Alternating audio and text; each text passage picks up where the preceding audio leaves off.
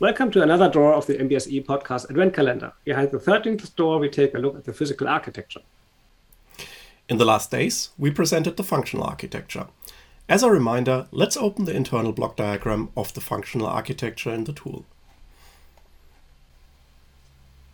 We also have created a physical architecture of our MBSE podcast Christmas tree, which specifies the physical entities that implement the functional entities from the functional architecture. The physical architecture is a specialization of the base architecture. In this diagram, the element with a system stereotype with the name the MBSE podcast Christmas tree. It inherits most of the parts from the system element TMPCT base architecture. As we have seen before, we used illustrations in this case instead of the block notation, which makes it easier for unexperienced users to understand the diagram. The blocks from our functional architecture are allocated to the blocks of the physical architecture. The allocation specifies which physical block implements which functional block.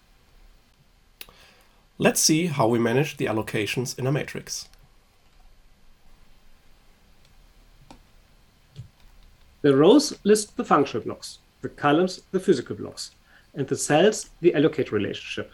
Some functional blocks are mapped to more than one physical block, and some physical blocks have more than one allocated functional block. It is a rather rough mapping. So for example, if a functional block is allocated to multiple physical blocks, it is not clear whether it is redundantly allocated or only parts of the functional block. However, this is usually sufficient in the model.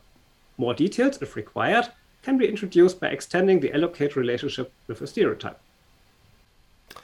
As with the functional architecture, the more interesting part is the internal structure of the physical architecture, with ports and connections.